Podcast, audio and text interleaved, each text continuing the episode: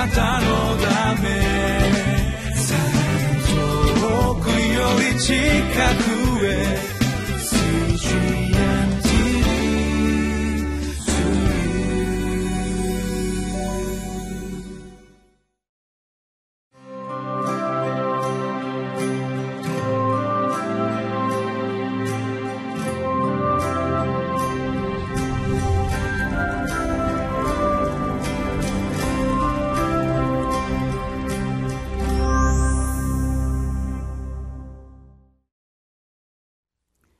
習志野キリスト教会の山田泉です。今日は1月19日。ご一緒に学びます聖書の箇所はマタイの福音書7章1から12節 ,12 節。テーマは「言葉と行いが良いなら大胆に求めましょう」です。もう昨年のことになりますがつい先日のクリスマス25日の後に私はレンタルビデオ屋さんに行ってディケンズのクリスマスキャロルを借りてきましてその日に見ましたその映画を見まして改めて信仰っていうのは私たちの日々の生活また社会での人間との関係の中に表されずにはありえないものなのなのだなということをまあ感じました。今日皆様とご一緒に人間関係そこに神様のご臨在を感じていくことを学びたいと願っています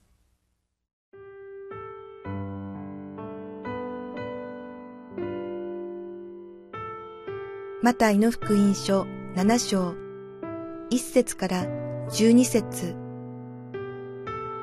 裁いてはいけません。裁かれないためです。あなた方が裁く通りに、あなた方も裁かれ、あなた方が測る通りに、あなた方も測られるからです。また、なぜあなたは、兄弟の目の中の塵に目をつけるが、自分の目の中の針には気がつかないのですか？兄弟に向かって、あなたの目の塵を取らせてください、などとどうして言うのですか？見なさい。自分の目には針があるではありませんか。偽善者よ。まず自分の目から針を取り除けなさい。そうすればはっきり見えて兄弟の目からも塵を取り除くことができます。聖なるものを犬に与えてはいけません。また豚の前に真珠を投げてはなりません。それを足で踏みにじり、向き直って、あなた方を引き裂くでしょうから。求めなさい。そうすれば与えられます。探しなさい。そうすれば見つかります。叩きなさい。そうすれば開かれます。誰であれ、求めるものは受け、探すものは見つけ出し、叩くものには開かれます。あなた方も自分の子がパンをくださいという時に誰が石を与えるでしょう？また子が魚をくださいというのに誰が蛇を与えるでしょう？してみるとあなた方は悪いものではあっても自分の子供には良いものを与えることを知っているのです。とすれば、なおのこと天におられるあなた方の父が、どうして求める者たちに良いものをくださらないことがありましょう。それで、何事でも自分にしてもらいたいことは、他の人にもそのようにしなさい。これが立法であり、預言者です。まず3節をお読みいたします。なぜあなたは兄弟の目の中の塵に目をつけるが、自分の目の中の針には気がつかないのですか？この御言葉は、なんと分かりやすいほどにイエス様は私たちのことを言い当てているのかなと驚かされます。兄弟の目の塵、人の目の塵を見つけることは本当によくできますですが自分の目の中に針。あの天井にある針があるのに気がつかない、まあ、こんな言い方をなさるイエス様は、まあ、非常識なほどの表現だとは思うんですけれどもしかし見事に言い当てていると言わざるを得ません。全くその通りです。人のことは実によく気がつきます。また勘に触ったり批評できるのですけれども自分のことといったらありえないほどに見えなくなるのが私たちではないでしょうか。天井にかけられているあの太い木の梁が私の目にあるわけがない。そして見えないわけがないほどのものを例えにおいて私たちにはすごいものがあるよ言ってくださいます。そして本当に自分のことになると見えないことがある。見えないものなのだとつくづく思うことがあります。そんなものがですね4節を読み出します。兄弟に向かってあなたの目の塵を取らせてください。などとどうして言うのですか？自分の目に針のようなものがあるものが人に向かってあなたの塵目の塵を取らせてくださいと言ったらばトラブルのは当たり前ですね。裁くあるいは裁きということは自分が見えていないという状態に起こるんだなということを教えられます。先ほど読みました3節の後半をもう一度お読みいたします。自分の目の中の針には気がつかないのですか？自分の中の癖や問題、罪は針ほどに大きいにもかかわらず、しかし私たちはそれを鏡の前に自分を立たせていくら見つめましても、また人と比較して自分を見てみても気がつかないものなんですね。この針ほどにある自分の過ちや問題や罪に気がつくにはただ神様の前に出ること聖書の言葉によって自分を点検し神様と心を通わして祈りをするところ以外に見出す場はないのです私たちが神様の前に心を注いで出ることを大切にして日々を生きるなら一節の裁いてはいけません。裁かれないためです。というお言葉の意味がよくわかるものにされます。私たちは裁くことができるようなものではなく裁くことができるのは神様だけだ。ということが私たちが神様の前によく出るものとなるならば本当にわかります。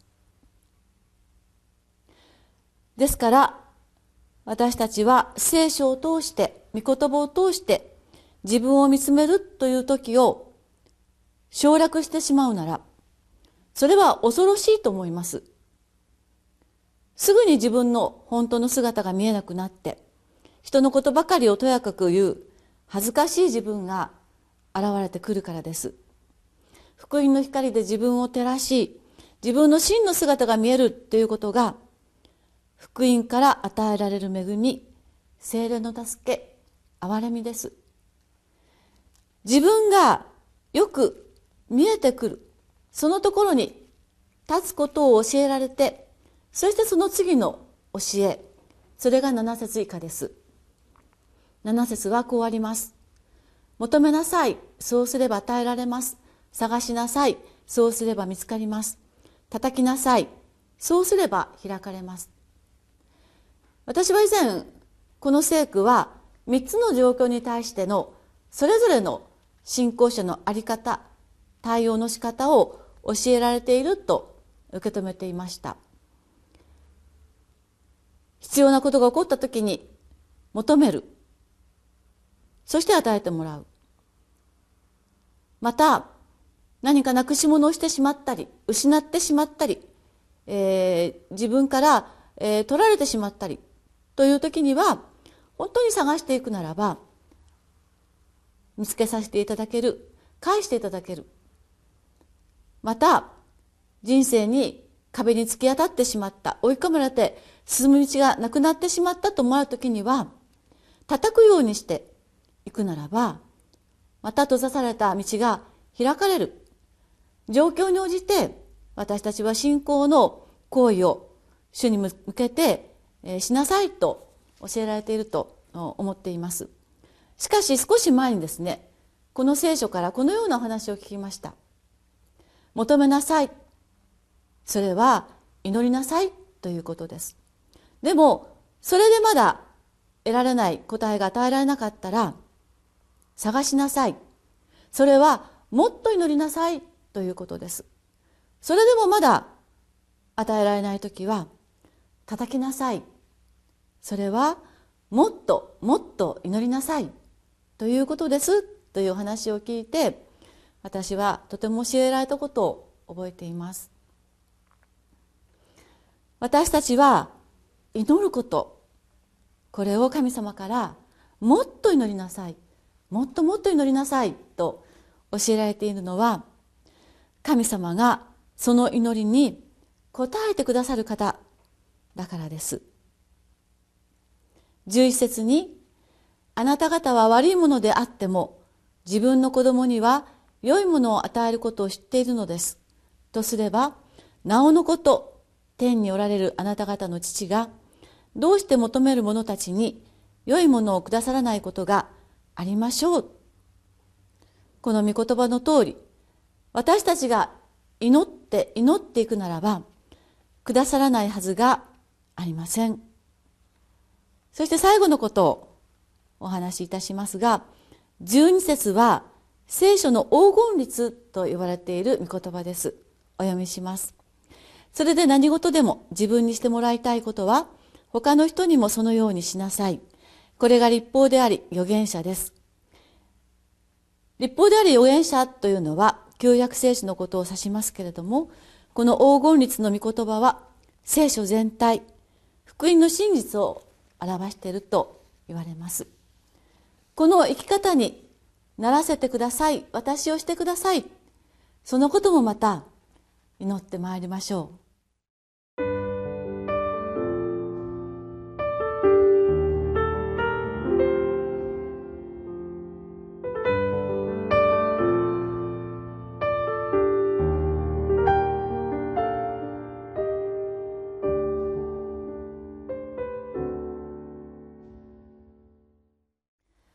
イエス様から福音の気高さを教えていただきそして私たちはその気高いそのところまで来てくださいと招かれています。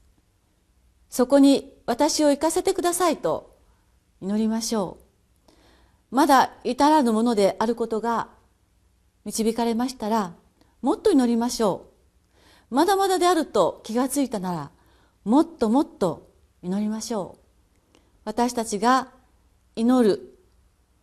その相手である神様は祈り求める私たちに良いものをくださらないことはない方だからです。お祈りをいたします。天の神様私たちは今まで祈りにあふれてきたものだったでしょうか。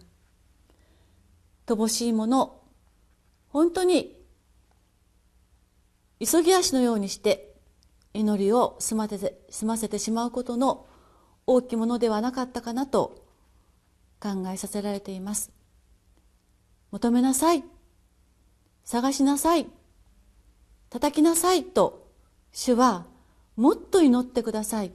もっともっと祈ってくださいと教えてくださったようにこの一年私たちがもっともっと祈るものとしてあなたに向かい合わせてくださるように助けてください。